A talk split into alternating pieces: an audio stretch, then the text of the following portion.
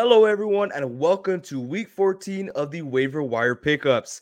Uh, this week is super important in the waiver wire just because we had a, a lot of injuries going on last week, and there are also a lot of teams who are on the bye week. But before we get into the waiver wire, I do want to say today is the last day to enter into our giveaway. This is an Xavier Howard autograph jersey. We do have the letter of authenticity, so it is legit.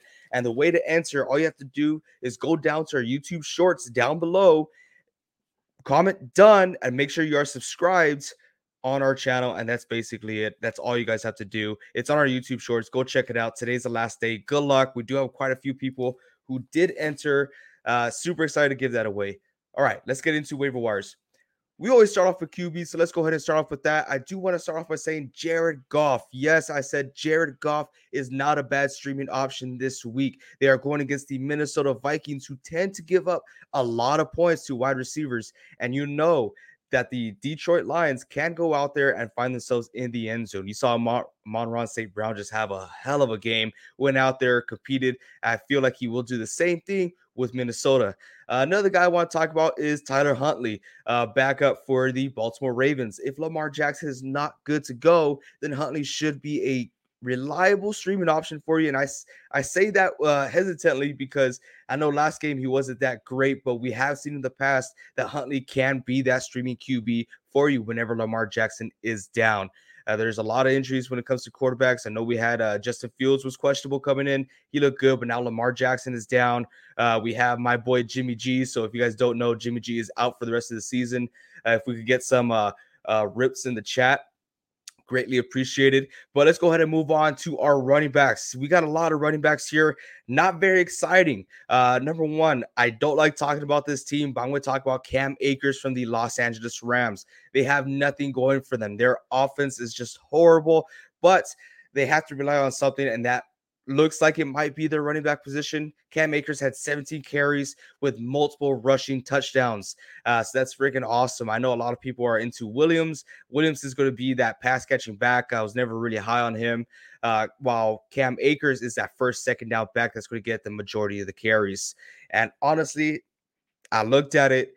Cam Akers' playoff schedule looks pretty good except for week 16 against the Broncos. So if he's out there, it's a good guy just to hold on to your uh, on your bench, or if you need a running back this week, you might have to run with Akers. Uh, going forward, another guy, James Cook from the Buffalo Bills. He led the backfield with carries. He also led the backfield with targets. It wasn't by much. He had one more carry than Devin Singletary, and he had four more targets than Devin Singletary, uh, which is a win in my book. So, can we slowly see James Cook take over that backfield position from Devin Singletary? I think eventually, I don't think we're see it too much this this season, but for sure next year, I could I don't see James Cook having a problem taking that lead role. Uh, this is not a guy that you go out there, pick him up out the waiver, and you start immediately. This is a guy that you should have on your bench just in case he does take that lead role, which as we all believe Rachaad White would do. I am recording this right before the Monday video, so please forgive me. Rachaad White did not do anything at all today,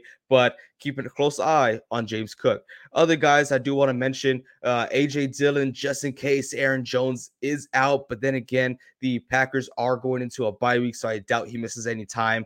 DJ Dallas, if Walker is not able to go out there, they did come out and say that Walker is, uh, I believe they said day to day and is questionable for this upcoming week. So keep a close eye on him. DJ Dallas will be the next guy up, even though he is dealing with an injury himself. Uh, Bam Knight. This guy exploded. I'm so hopefully you guys took our advice on our fantasy video. We said go ahead, go out there, start Bam Knight. This guy will score some points, and he did. So if Michael Carter is out, he, he is a must start guy for your fantasy team. Uh, last running back that I want to talk about, who is a, another clear running back too, is Jordan Mason. He is clearly the backup to Christian McCaffrey out there in San Francisco. So this is a good guy to stash just in case anything happens with Christian McCaffrey, which I know we all hope that nothing happens to him uh, because I know y'all are doing it for me. But just in case, Jordan Mason will be that guy for San Francisco. Now let's head into the wide receiver position. Uh, one guy who is back from injury, Jahan Dotson. He played more snaps than Curtis Samuel, and he had the second most targets on the team. And yes, I I will say that that might be because the Washington Commanders went to overtime, uh, which Tyler Heinicke was airing out the ball like crazy. but we cannot we cannot diss out on credit here. Okay, so he had nine targets compared to uh, Terry McLaurin's 12. So I do think this guy is a valuable option on the waiver wire. Um, it's not like you're dropping anyone this week. So just in case you do have someone that you don't want on your bench, pick him up. This is not a must start guy. Okay, it's not a pick up plug in type of deal, but this guy could potentially see more and more reps going forward. Another guy is Jameson Williams. I was super high on this guy, and I still am. I don't think it's his time yet. Uh, he is with the Detroit Lions. He only saw eight snaps. Eight snaps. He's coming off a gruesome injury. So coming into this upcoming game, I don't think he's going to be taking Amon-Ra St. Brown's spot, but this is someone that you should keep a close eye on that could potentially help out your team in the long run, or especially if you're in a dynasty league, this is the guy to have on your roster right now. Uh, let's go ahead and move on to tight ends. I got one tight end for you because honestly, there's hardly anything out there in the waiver wire. Uh, this guy is Greg Dulcich. I'm going to bring him back. And yes, I know I trash on the Broncos offense all the time, but get this you have Sutton injured, Jeudy injured, Hamler injured, Patrick injured. That's basically the whole wide receiver room. So who are they going to throw it to? They're tight end, right? So they're going to have to throw it. They're going to be forced to throw it to Greg Dulcich. So go find that guy in the waiver wire. He's the only person who has some type of upside for you. Um, that, that's really all I got um, for tight ends. The last thing I got is streaming defenses. Um, this week I'm not so hot again, but I got the Raiders against the Rams. We all know the Rams are not doing so hot offensively. They got nothing going on. Matthew Stafford's out. Let's see if they steal Baker Mayfield away from the Niners on that waiver pick. Uh, also, the Chiefs against Denver. As we just said, Denver does not have a great offense. Don't see them going anywhere. So if the Raiders and Chiefs out there and they are available for you, go out there, take a chance, pick them up. Should score a lot of points for your fantasy team. Hopefully you like this waiver video. If this helped you out, hit that like button. And don't forget, today is the last day to enter into our Xavier Howard autograph giveaway. We are doing this completely free. Just make sure you're subbed and a comment done on our most recent YouTube short.